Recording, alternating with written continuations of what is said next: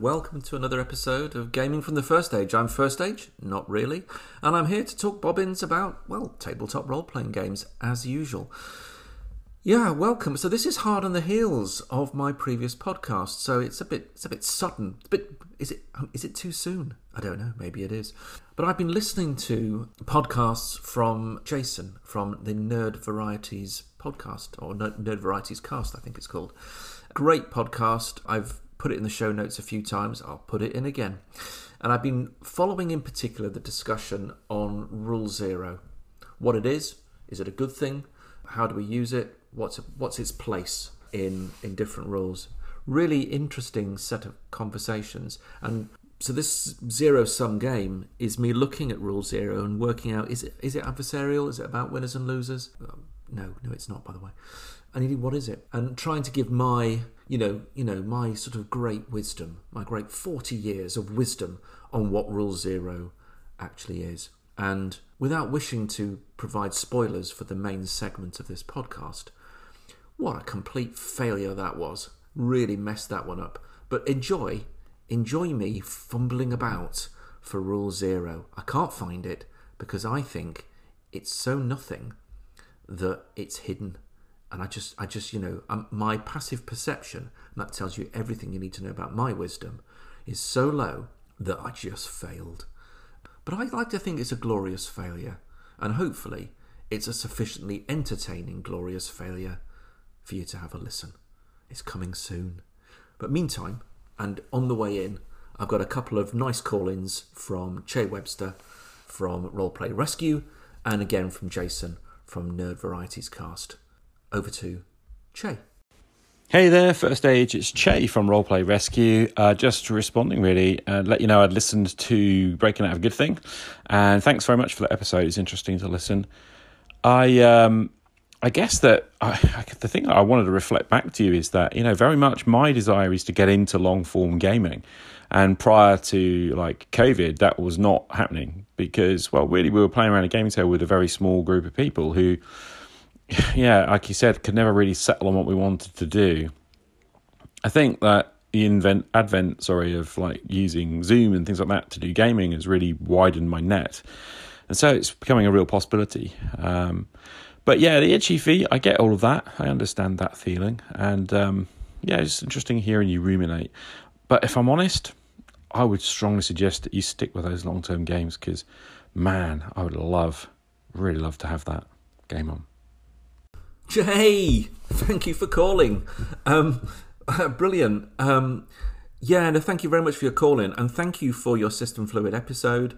Um, as as you can tell, well, it certainly made me think, uh, and I really got thinking. In fact, you know, there's a whole podcast worth there, but you know, behind that, obviously, was me sort of just ruminating and thinking. But do you know what? Do you know what?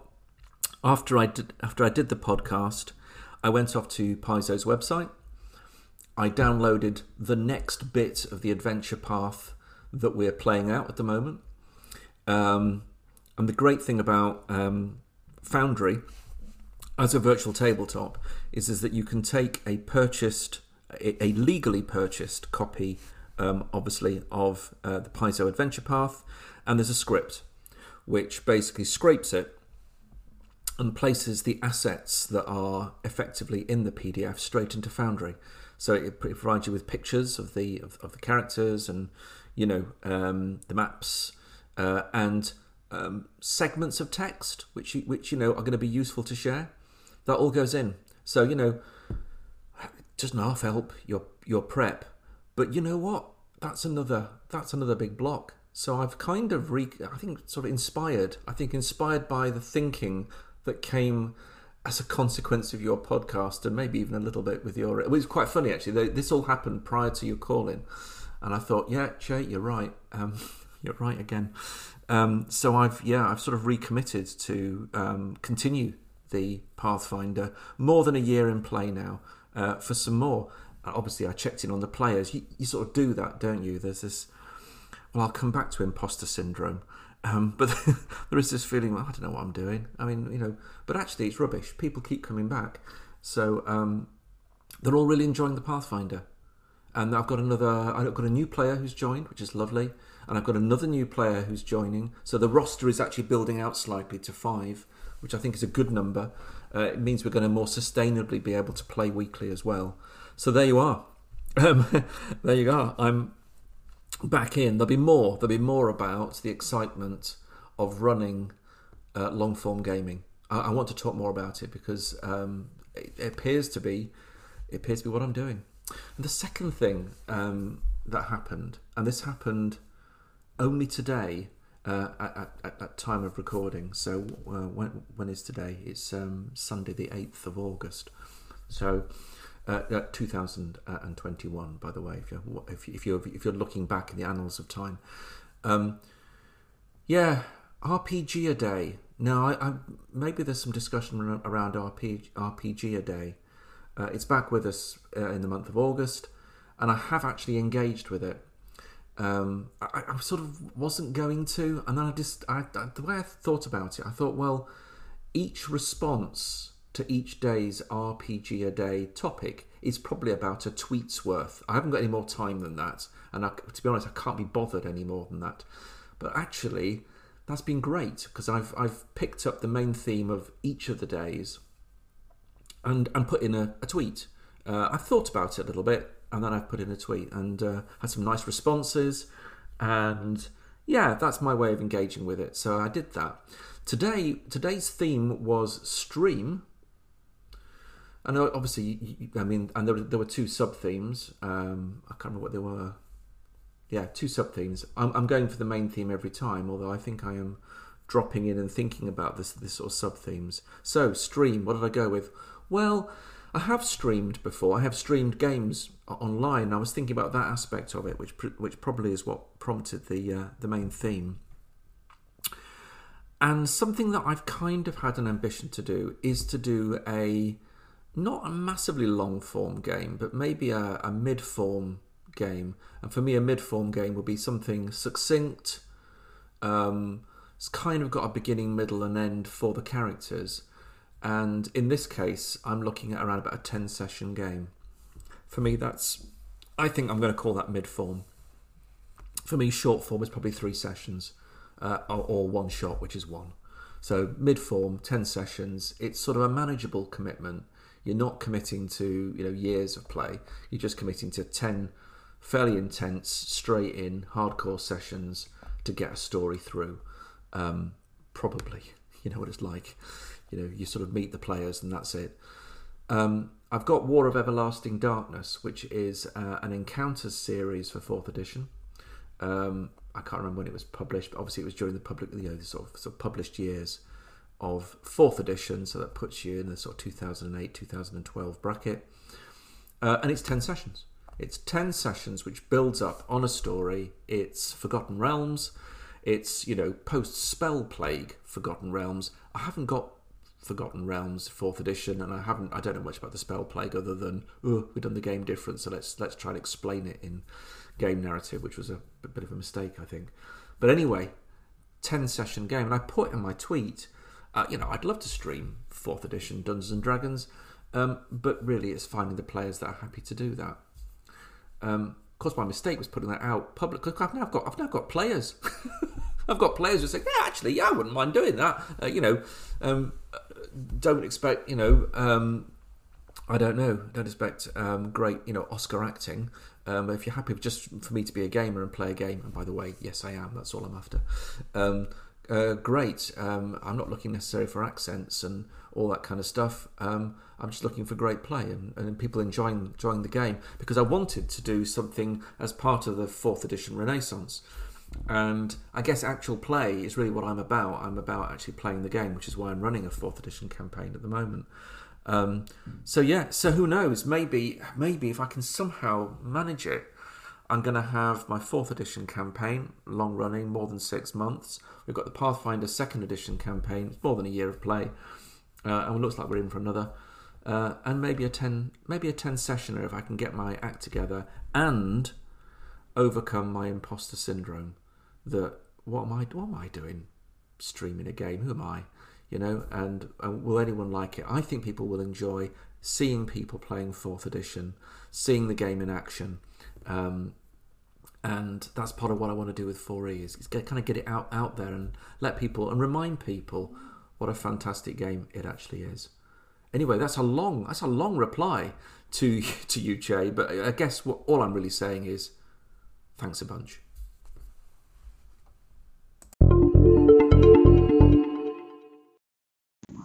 Hey, Jason here. I'll try to give you a quick call this time. Enjoyed the episode. Interesting thoughts. Yeah, I, you know, I've done a recent series over with Arnold Walker over on my podcast, and it's spilled over to a couple others, mainly about Rule Zero, the old D and D, the old concept that the Game Master can change the rules as they need, as they want to or need to. But yeah, more and more, I think having some sort of safety rules makes sense in any group. To be fair, an existing group probably has safety rules. They may not call them that, and they might not be codified per se. But I bet you any group that's been long running has ways of communicating to each other that you know they're not comfortable with something. You would hope, um, but it, it doesn't hurt to to say it out loud, right? So as far as True Twenty, I have not gotten to it yet. It's on my agenda still, and the Space Master game has not happened until Barry's current game finishes up. As far as the breakaway game, I, I have to admit, I although I've backed a bunch of Kickstarters and have a bunch of systems, my breakaway tends to be a default to Barbarians of Lemuria, a game I very much love and is different enough from any kind of D20 based game that it, it scratches that itch. So Barbarians of Lemuria is my breakaway game if I'm going to do it. And the system's flexible enough and has been adapted to all genres, eh, provided you want to play a heroic game you know, so I I think it does what I need for that. If if I'm running a game, although you know I'm always looking, so you never know. Um, Savage Worlds is another one that we've been playing a lot lately that I've been really enjoying. But Barbarians of Lemuria is my go-to breakaway game as a DM. Anyway, great episode. I look forward to your next one. Take care, my friend. Hey, Jason. Thank you for the call in. Thanks so much.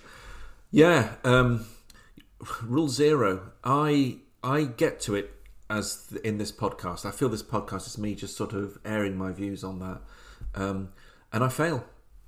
It, it's my first failure. I, I, I, see it as a failure. I, I, I, I don't think I managed to get my hands around Rule Zero. Maybe because it's it's it's, it's nothing, because it's a zero. I don't know. I really don't know, but I failed. But but I was really um, I really wanted to get my, arms around it, partly by listening to your podcast, which I've been really enjoying. I've, I've largely caught up. Well, I haven't. I'm sort of, I don't know, I'm somewhere in the mid 30s, so I'm not far off. Um, but I, I very much have enjoyed your podcasts on Rule Zero. Um, the safety tools thing, yeah, I think I think you're probably right um, about how you know really well established groups, as in people who are really well established with each other, have just through you know just through being close uh, understand each other pretty well and the sort of risks that take place that the safety tools are there to try and help help you with um, are probably lessened and I think that's probably fair and true. I think this is probably the moment where I need to come out a little bit. Um, and I say that um, I, I, you know, I, I mean, I, I kind of joked about it once with my family, and I said, you know, I, I, th- I think I might be a little bit autistic. Uh, and they all just looked at me and they just said, "What you think?" So I think I'm kind of somewhere, somewhere in on. Oh, you know, we're all somewhere, aren't we? I think I'm somewhere, and I think maybe having things spelled out a little bit is partly something about me, and so maybe on in in my table, um, having lines and veils, having maybe the X card in some kind of way just there, is something that helps me because of who I am as a DM, and because I I kind of maybe don't pick up on the cues quite so well. Um, I'm not too. I mean, I'm not awful, but, I, but th- there's something there about me, and so I need them as a DM to help support my players as much as giving the players tools to express themselves. It's it's it's probably it's probably filling a gap in me, actually. And that's something I hadn't really thought about before, but sort of, I guess, talking with you from a distance a little bit and asynchronously. Um, it did make me wonder about that dimension about um, safety tools and me. So there you go, something else about me. Um, not a surprise to anyone who knows me, I think. but there we are. That's great. And as for your breakout games, what fantastic breakout games you've got. Um, they're great choices, aren't they? Um, pick up, play, fairly ubiquitous in terms of what they can cover. You're not you're not held back at all. But uh, as a breakout game, Barbarians of, of Lemuria, for example, um, I've had such great fun, well, running it and playing it. So uh, yeah, go you. So anyway, thanks, thanks, Jason, and thanks for the particularly for the your recent episodes, which I've been really enjoying, um, and slightly heart in mouth actually towards the end of those, those, those reals those rule zero conversations, and I missed all the Discord stuff, but I'm not going to say too much more about that. More in a moment later in the podcast. Cheers and thanks again. Well, I guess uh, later in the podcast actually is just a anchor Jupiter transition away because it's now. So this is this is my response to some of the discussions on Rule Zero and about what it is, and it became it became a little contentious, I think, in places on some of the some of the podcast discussions that have happened kind of around me, and that's kind of fair enough. I, I tried really hard to to add something to the discussion, and what you're about to hear is my my go at that, I suppose. And you know, it's it's, it's a reasonable attempt, and I I I, I, pro- I probably still give my view, but it's not it's not going to move a discussion on, and it's probably not going to move anyone's opinion one way or the other about either what Rule Zero really kind of is, what the sort of impact Rule Zero actually has, and whether it's a good or a bad thing. You know, it, it won't move anybody but I had uh, I had fun thinking about it. You know, I had fun considering it, and I had fun putting out putting out the message about it. So I suppose just take it for what it is. I think if nothing else, if you take nothing else from this segment, watch me fumble as I try to as I try to get my hands around it, and consider the the position of Rule Zero in tabletop fantasy role playing. Have a listen to see how I get on. So, on to the discussion about Rule Zero. It's not a discussion, actually, and I'm probably least qualified to actually even comment on it. But I was listening intently to a number of Jason's Nerds RPG Variety Cast podcasts where Rule Zero gets a really good airing there, and they talk about what it is, what it isn't, uh, what it achieves, what it doesn't achieve and I'm not on the some of the Discord chats that are surrounding that conversation, so I've missed all that. But missing things appears to increasingly be one of the core features of my podcast. I just wasn't there. So, rule zero is a zero sum game. Something or nothing. Do we have winners and losers really due to it? Probably not. Um, and I, I was listening to the discussion on Rule Zero, and there were ultimately various definitions in the discussion. A little lack of clarity, I think that's inevitable, about what it is and maybe the problem that the Rule Zero is actually trying to address. So, just to sort of recap, and I'm going to have to say possibly recap inaccurately, uh, what is it? What is this Rule Zero? Well, it's said to be a rule that is embedded early in the hobby, it predates the hobby, it, it, it, comes in in sort of early Kriegsspiel and war games, but essentially, Rule Zero kind of says is well, the rules, meh. You know, the DM, particularly the DM, can basically do whatever they like with the rules and can change them if they wish because ultimately it's their game, you know, and they're the arbiters. So they'll obviously be changing it uh, ideally for the good, perhaps to better realise the game that they want to play, and that's going to happen. That just is going to happen. So, so it's okay, and it's okay to do that. I think is, is the key thing. And then having done rule zero and set it up right now, here's rules. You know, number one to a thousand or one to ten if you're playing certain games. So you know, it's it's there at the front to say, yeah, we're going to give you a lot of rules, but ultimately there's going to be flexibility around your table. Uh, situations will arise that the rules haven't really addressed, um, and so putting in something that gives you a structure where you can expand, retract, add in rules, uh, change the way that rules work, is entirely fine, and and just don't sweat it. Um, that's what it's about. And I thought that's interesting, and that's that's one way of looking at it. But in, in the discussion, it was looked at, I think, in other ways as well. So there was some question about rule zero versus session zero. Do you set up and use a session zero to talk about, well, what effectively is a series of house rules? That you've you know, constructed your game differently. So you might be playing fifth edition, but actually you're going to be putting in the following great you know things that have appeared in Pathfinder second edition, and you want to retrofit them in uh, to to make the fifth edition more what you like. Or you know you're going to be playing fifth edition, but you aren't going to be having any magic classes or whatever the thing is. So there's something around the setting, there's something around the rules.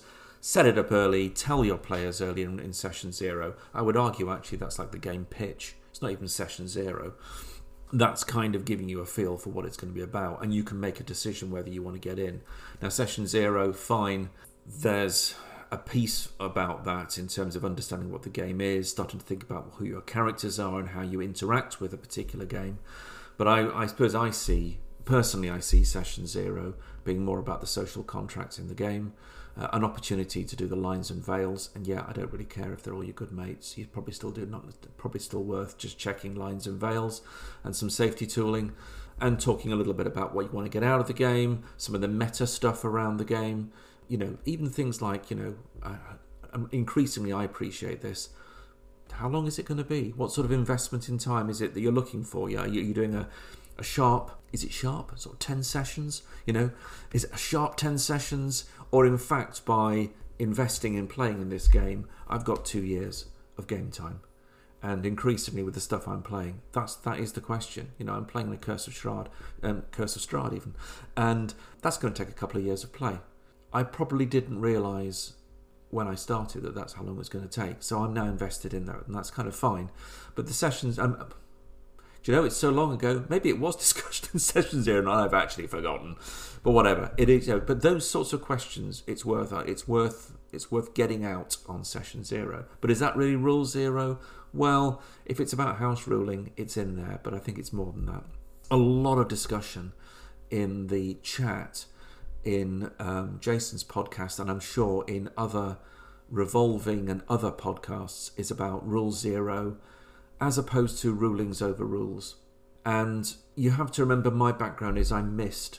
I mean, I played AD&D first edition, so obviously we had rulings over rules because the rules were they AD&D first edition. Oh my goodness, what can I say about it? Uh, it was a lot of fun. Didn't always make a lot of sense, but it was a lot of fun. And so we did uh, put rulings in, partly because sometimes we couldn't, frankly, find the rule in the books because they weren't perhaps very, very well laid out. But there's also something about some of the rules just weren't either really there at all. We were fumbling for some something to actually adjudicate some things, or the rules just weren't very good in our view. We were coming from other perspectives because we'd started to play other games and realised that AD&D 1E kind of had a place, a, a, a great place in our gaming library, but oh boy, yeah. Anyway, so rule zero, what is it, and, and where does it where does it come in? Is it a D&D thing? And clearly, no, it's not. It appears apparently in C&S, it appears in RuneQuest, it appears in others, where it kind of says, you know, if you want to change the rules around to improve your game, then yeah, good on you. So I thought, well, that's interesting. I took a look for it in fourth edition, which is the, initial, the edition I know well, and it does amuse me that in all the discussions about other editions, they talk about you know, you know second edition, you know maybe original D and D. They talk about maybe BX. They talk about uh, OSE. They talk about third edition, three point five. They even sort of drop into like improved three point five Pathfinder, and then they talk about fifth. just like so well, of course it's it, it's part of that zeitgeist that fourth edition wasn't really D and D but of course it was so, but fourth edition is the version I know well, so I thought, well, rule zero, this sort of messing around with or changing rules, presumably that's in there. Well, I couldn't find it. Not really. Now, now I'm told that there is discussion about rule zero a little bit in the postings around the fourth edition when the fourth edition was, was in its publishing years, you know, sort of 2008, 2012, 13 but they've, I mean, whatever what has been posted, and some people may have records, have now been 404 anyway by Wizards of the Coast, so it, it's kind of gone. But anyway, I don't really see it in the books, and I've got a lot of the books, so there is a chance I've missed it. So if it's in fourth edition, fine. But I think what I'm hearing is is that if it was there, it was kind of relaxed, and there, and there is actually, to my mind, and I'll come to this, a good reason why Rule Zero was relaxed in fourth edition. Apparently, the DMG, sort of towards the back end of the DMG, the, the Dungeon Master's Guide in in fourth edition, does talk about house rules, how you can change your rules, create your own house rules to meet the liking of the group. And so that's fine. There's kind of that feeling of a consensus, rule building, and changing. And that's kind of cool. So you've got this idea that you can change the rules in fourth edition, but it's it's kind of it's kind of very much a consensual piece. And that's actually backed up by what it is said sort of up front, because I would expect something like Rule Zero to appear, well, frankly, at the beginning because it's kind of saying before we laden you or perhaps you know sprinkle you with some rules you know here, here's here's the base principle that you don't have to worry about them too much and you can sort and change them as you like just just create the game that you want to create out of what we're about to give you so i looked early on in the dungeon master's guide in fourth edition and i'm going to quote you the section that i think and it is early on gets closest to Rule Zero for fourth edition. Okay, so I am now quoting. You ready? Okay, here we go.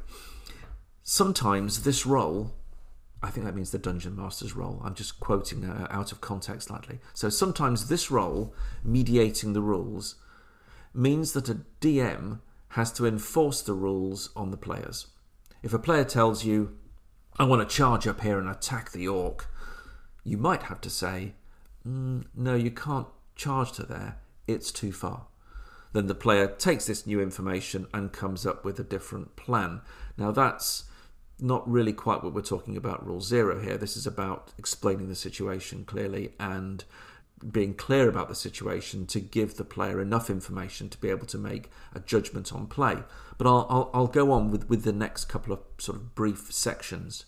Remember, though, being the DM doesn't mean you have to know all the rules. If a player tries something you, you, you don't know how to adjudicate, ask the opinion of the players as a group. It might take a few minutes, but it's usually possible to hash out an answer that seems fair. Okay, that's cl- that's closing in on rulings versus uh, so rulings over rules, isn't it? Now you might argue there that well, um, yeah, yeah, you're not going to know all the rules of fourth edition, are you? because there's too many of them. That's an argument.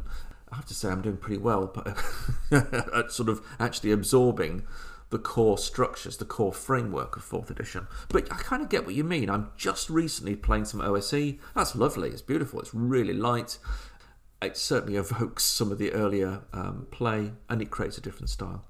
So that's more about, I guess, rulings on the fly and being able to apply something but do it again but again in a fairly consensual kind of way. And i think this is the fourth edition thing. And again i'll, I'll come on to i might come on to the bit where i think why i think this is the case. It's arguable. It's all arguable anyway. So there's something about rulings over rules even in 4e where there are rules because you won't necessarily remember them all. So that's kind of quite nice. Anyway so it's I, I don't know if rulings over rules is an OSR thing because I don't know what the OSR is anyway, and I'm not going there. M- maybe a different podcast. I might try it. Anyway, so let me quote on. Let me quote on. Some DMs fear that asking their players' opinions will undermine their authority and give rise to claims that they are being unfair. On the contrary, most players like it when the DM asks their opinions, and they're more likely to feel that the results are fair when they can give their opinions.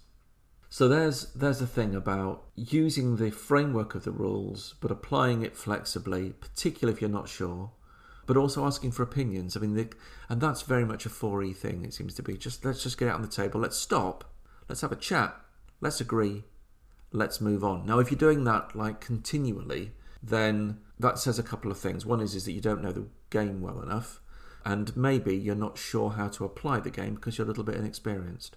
So there's a bit of that, but what it's saying is that's okay. It's okay.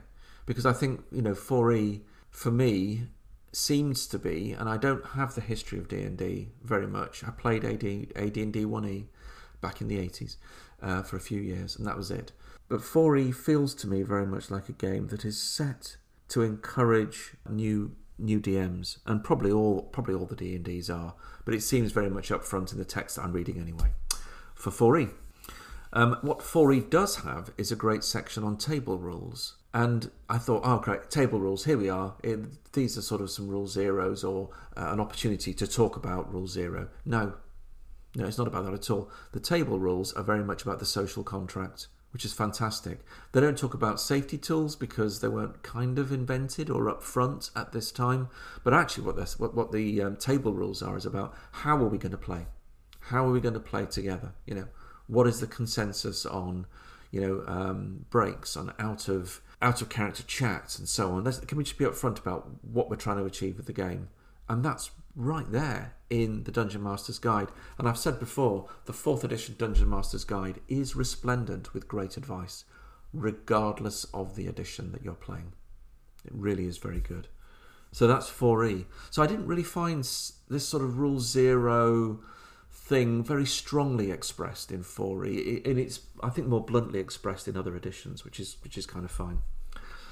So then I got to speculate. Well, okay, if we're struggling to understand what it is, we kind of are kind of revolving around different things. That's the setup of the game, the kind of the session zero piece. There's the rulings over rules piece, which frankly I think permeates any game. Uh, and, and certainly, uh, to my mind, from what I've just quoted, is very clearly expressed in 4E, which you might think is the last set of D&D that you would expect to see there. But there it is. And so I started to get playful, and that's dangerous. And this is an upbeat podcast, so you know I'm not I'm not I'm not looking to have a go at any particular version of the game. But I wondered if the size of Rule Zero then, okay, is increased in importance in a complementary fashion with the half-assed vagueness of the rule set you're using. So if your rule set doesn't mention swathes of things that are going to come up in play, and uh, frankly I'd be a little bit surprised. But if that if that is the case, and I'm not suggesting that I'm not pointing fingers. I'm just saying, is that the case? I don't know. But at that point, well, clearly you're going to need to apply something, and Rule Zero will will, will come out a little bit more frequently, and of necessity and applied, and something needs to be put in place so that players can sort of feel that there's a, a game underpinning what they're doing. There was a lot of talk, I think, in, in the podcast, in Jason's podcasts that I've been listening to, about consistency of the application of a particular ruling, I suppose, um, or a, or a, or a, or a rule zero, a change to the rules because um, I think rule zero is more about changing the rules rather than applying rules. So maybe rule zero isn't what I'm looking at. Maybe it's the case that rulings are more important. If you've got a very much cut down set that doesn't want to give you a lot of rules, it wants to be expressed in you know 100 pages, and the whole game is there, and there's a lot to be said for that. Maybe it's more about that, but maybe that's not about rule zero either. You see, I'm still fumbling for what it is, and that's because I don't, I, I've not got the history. So maybe it's about rule gaps, and maybe zero is rulings, and they function together but I, I, I do tend to think that most games actually do cover what they need to in some kind of form. I'd, I'd take um, I'd take the Black Hack, or I literally I've just played just one session of old school essentials recently, and they had attribute checks in there as well. They I think they put them in. There's a, there's a bit of discussion in the game about whether they're in, whether they're out. Did they apply in earlier D and D's? Again, I'm sorry, I don't, I don't know but they, they, they put them in, and so we, we were playing using them, and suddenly OSE, I thought, oh, feels a bit black hack, you know that, um, and of course an attribute check, and you might have an interpretive layer over that, but actually, basically, that gives you a framework to apply to pretty much anything, or at least a large swathe of activity in the game. They just they just do, don't they? And they can do that within a few pages. It only takes a few pages to say, well, here are all the attribute checks and this is what they cover. And in a couple of pages, you cover a large swathe of what adventurers are going to do in your game. So I don't buy that comprehensive rules means that you're going to have mountainous tomes of rules. I think, you know, and I probably don't buy into the idea that if you're wanting a, a, as comprehensive as possible a set, that you're also necessarily a simulationist either. Instead, what I think is that you can have clever frameworks. And if you've got a clever framework, it makes it fairly obvious how to apply the game in pretty much any situation because you've got a really nice framework and it's been set up that it gives you just enough to do what you need to do in the game, but to a good structure. Now, fourth edition, of course, I talk a lot about fourth edition. Fourth edition clearly's got lots of rules. you know, it's not a small one. And I guess, along with a lot of things with fourth edition, it has a skill system which covers, again, a huge swathe of activity. And pretty much, if, if you're not sure what to do, um, it's probably in a skill somewhere.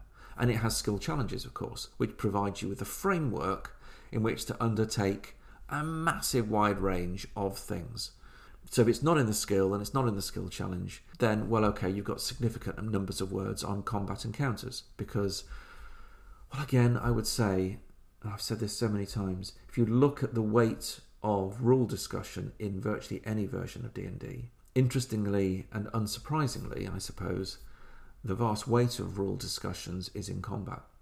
And why is that? Because that's what Dungeons and Dragons is, to one extent or another, about. It's about going into dungeons, slaying dragons, and getting treasure. Um, increasingly, of course, D and D isn't about that, and in, increasingly in many of the games of D and D, it doesn't have any of those things. So is it still D and D? Blah blah. Another another podcast, but certainly as a focus of the game, combat has has largely always been there.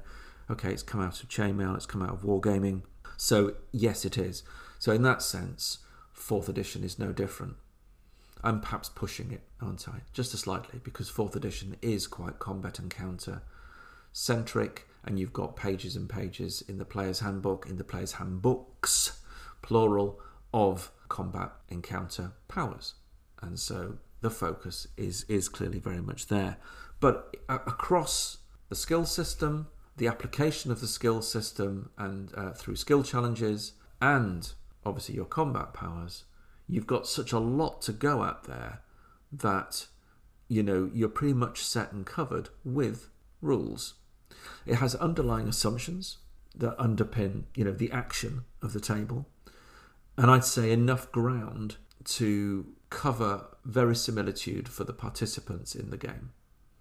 It just has some more tools, and I feel more explicitly described and explained and, and designated and that's something about 4E that I see as a strength, and plenty of people see as a weakness. so, so there we are.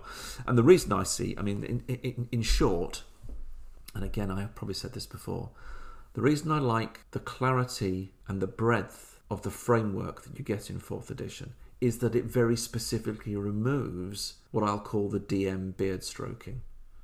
You know, the, oh, I don't know, so I am God. I am the DM. I am the god. It's my game, uh, and I, I, I, now get to make an, uh, an arbitrary decision on this part of the game. Uh, of course, if you're a great DM, you'll make a fantastic ruling. You know, because you know what you're doing, because you've done it a few times before, and you are well. There's then something about are you an adversarial DM? Are you a neutral DM? Are you a DM on the side of the players? And there's lots of DM styles, and in fact, the DM guide I'll go back to the fourth edition DM guide, talks about the style of DM that you are. It's got lots of good things in there. Do have a look at it if you haven't. But there is something there, isn't there, about DM beard stroking? And I guess what fourth edition is doing, it's saying is no, no, no, no, no, you don't need to do that. It's okay. You're fine. You're fine. The rules will tell you what to do here. And in fact, they will do it in such a way that it's clear to everybody at the table. Why? Well, actually, in fourth edition's probably terms, why? Because you can see it on the grid. um, of course, you don't need a grid with fourth edition, but yeah, you kind of do. I'm playing fifth edition on the grid as well, uh, and so there you are. Uh, but so it's all very, very clear, and so really for most situations there is that transparency in the mechanics. What I believe is, is it takes away that that that need for the DM to be the beard stroker or the um, the arbiter. The rules are the arbiter. What the DM presents is situations and the world around the players. And what the players do is they interact with the rules to realize their stories. And they can focus on that.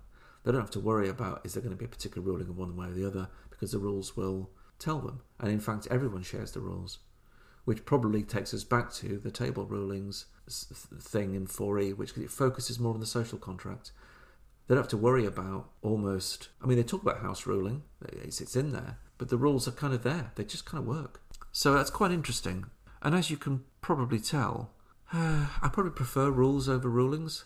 Yeah, I probably do. Or I prefer really succinctly and well expressed rule frameworks that are applicable to the broadest of situations anyway. Am I afraid of rulings? No, not at all. Of course not. Do I do I feel the need for rulings? Well, not not generally. Um, but there will be times when I do. But if I've got a really great set of rules, and there's plenty of them, and there's plenty of the D&Ds that are, I'm sure, not that I know them, applying a ruling is easy because you've got the framework to build it off. So you're not going completely off piste. But so, so I think when you have to use a ruling, it can be grounded in a, in a, in a solid rule set that fundamentally helps shape how that ruling should go. It Doesn't help with rule zero though. I'm still struggling with rule zero. Rulings interesting, you know. Uh, session zero, fine. Rule zero, yeah, I kind of get it. I kind of get it, but kind of don't. and as I've said often, you know, a ruling is just the pragmatic application of a well-grounded rule in a way that is sympathetic to its purpose. So I guess I guess I do prefer rules over rulings because it increases the independence of the arbitration uh, and actually lets the focus be somewhere else. So I haven't answered the rule zero question, but you know, never mind. And you know, while I'm here, and I suppose as I meander to a uh, failed conclusion. Uh, it's beholden upon me to, I suppose, look at Pathfinder 2. I'm only looking there because that's the other major game that I am playing. And Pathfinder 2 doesn't have Rule 0, it has Rule 1. Oh, yes, because well, it's Pathfinder, isn't it? Let me just um, grab the book. I've got it here. The first rule, in fact, it says here. Um, this is page 7. This is, in fact, the first page of chapter 1, though, in the Pathfinder 2nd Edition core book. The first rule of Pathfinder is that this game is yours. Use it to tell the stories you want to tell, be the character you want to be, and share exciting adventures with friends. If any other rule gets in the way of your fun, as long as your group agrees, you can alter or ignore it to fit your story. The true goal of Pathfinder is for everyone to enjoy themselves. Now, if that's what rule zero is, in this case, rule one, I can't see anybody not getting behind it, which is too many negatives. But uh, what I'm saying is, it's a good thing, and we can all agree that it's a good thing. So I wonder if the discussion on Rule Zero isn't really about Rule Zero, it's what it touches on around authority at the table. It touches on the apparent disconnect between the role of the dungeon master and maybe the players and what those those things actually mean. Where is the power in the game? And maybe it's it's not so much about moving rules around. Question mark is that for the DM to do? Yes, it is. But that can be, you know, undertaken in a context that everyone can get behind, especially if it's written in a way that says this is all about fun. And if you want all to have fun, let's just work on the rules a little bit to make sure that they do. And that again, that feels like a little bit of an upfront kind of activity. Again, that looks at sort of the pitch, the session zero kind of a time for this. And that's that's kind of fine. And, and who's going to argue about that if it's upfront and you know? So I think it's a bit about power. Maybe it's a little bit about this sense of arbitrary decisions by quote unquote, you know, power crazed DMs. And a lot of people are saying, yeah, well, you know, kind of kind of can see that, but but is that a thing? And if it is a thing, then you walk away. Or actually, you know, it's just that's just about being in, an inadequate DM, frankly, well, or an, an inadequate person, perhaps, but certainly an, in, an inadequate DM, because you're not really applying the rules to create that fun at the table. So, so why do that? So it's perhaps touching on worry, it's touching on power, but the idea that the rules themselves may need to be not broken, but maybe changed simply to create the right fun at that particular table isn't particularly contentious. And if you have the advantage of having a games a set of game rules that are comprehensive, that well integrated, that that you know they're extremely well put together, then and they, mostly they don't need fiddling around with. The thing that will change them more will be the kind of story you want to tell and maybe the setting in which you have that story. And that might effectively curtail and blend and change the rules to enable that to happen. Again, I can't see anyone really kind of getting too worked up about that. So I come back to why did there feel to be, to me, some contention in the discussion around what is essentially an enabling feature to get the best out of the rules, to get the best out of the game experience for everybody at the table. And I can't see that it's actually Rule Zero itself. There's something about it's only the DM, there's something about the arbitrary nature of it, there's something about the power systems around a table that can be potentially abused. But I think that's oversold, is what I'm saying. I haven't gone through my collection, and I could have done that for you, and maybe maybe a, a maybe a supplementary. I'll, I'll do a quick check of some others. But you know, Pathfinder Second Edition, I think, if you're going to state the rule, and okay, state it as rule one because Pathfinder two has to be different, doesn't it? States it pretty well. Again, Pathfinder, like 4E, all of that is consensus driven. I'm quite happy for a DM just to sit up and say, "This is my game. These are my rules. These are my house rules. This is this is how it's going to function. Uh, are you in?"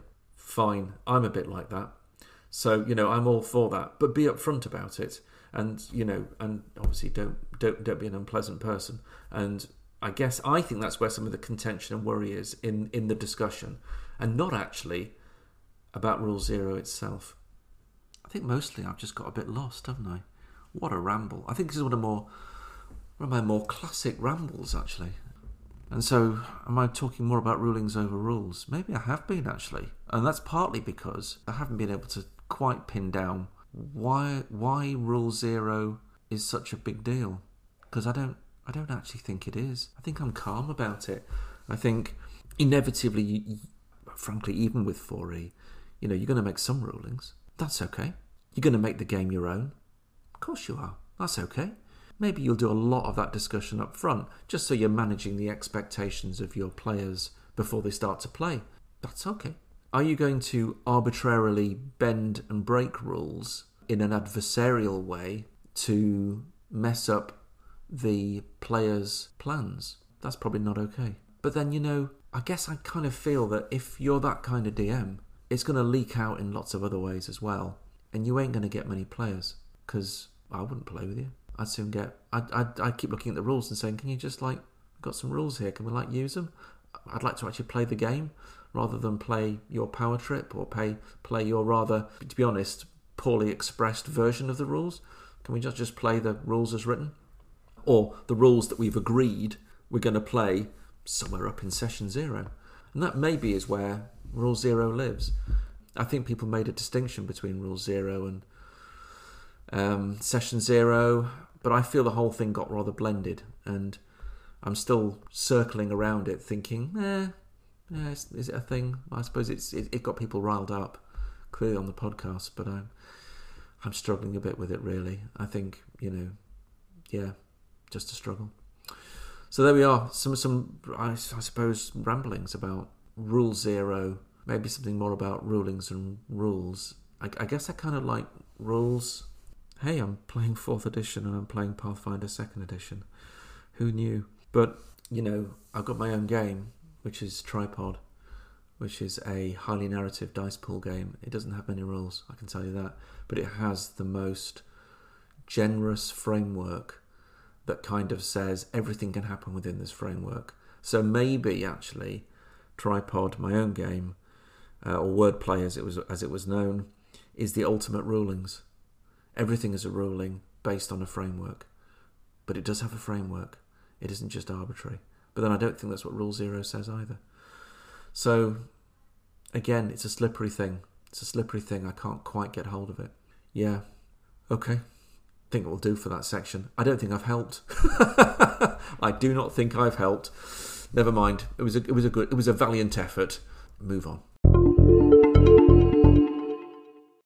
Well, that's it for another episode. I kind of wasn't expecting this episode. I think missing things and not expecting things are, are two features of this podcast. But I guess I got caught up in the conversation about Rule Zero without really understanding it. I think that's probably clear from this podcast. But I thought I'd have a go at working out what it was about and how it applies to me. And I guess I've done that. So so in some ways, that's fine. Yes, Rule Zero has its place. It's an opportunity to remind you that the rules are there to facilitate and make fun at the table. And that's really it. Uh, and as long as they're doing that and they're doing it in a way that contributes to the game because rules do matter, then fantastic. But don't be a slave to them. Um, but do it in a way that is consensual, that builds fun around the table, because that's what you're all looking for. And in my experience, that's particularly what DMs are looking for. They really want fun around their table because kind of it reflects a little bit on them as DMs. So, yeah, and indeed any sort of games master. So there we are. So maybe I've touched on it a little bit. And I as I say, I probably haven't moved the conversation on but I've had chance to think about it and maybe talk about it. More soon. Hope you're all well, and um, you know you are. Well, in, in the UK, we're moving out of lockdown, but it's still a rocky road, I think, and we don't quite know how this is going to play out. Um, my convention, Furnace, that I run, is going to be face to face in October. It's not so far away now, so we're keeping a weather eye on what's going on with regard to the coronavirus. But we hope to have some face to face gaming coming soon, which will be really, really nice. And for now, I'll leave it there. I will talk soon about what's going on in gaming in my world and the things that I have reflected upon as I discover a bit about maybe your world. Do come in and say hello. I'll leave some contacts in the show notes just so you can get in touch and look forward to talking to you very soon. Take care and good gaming.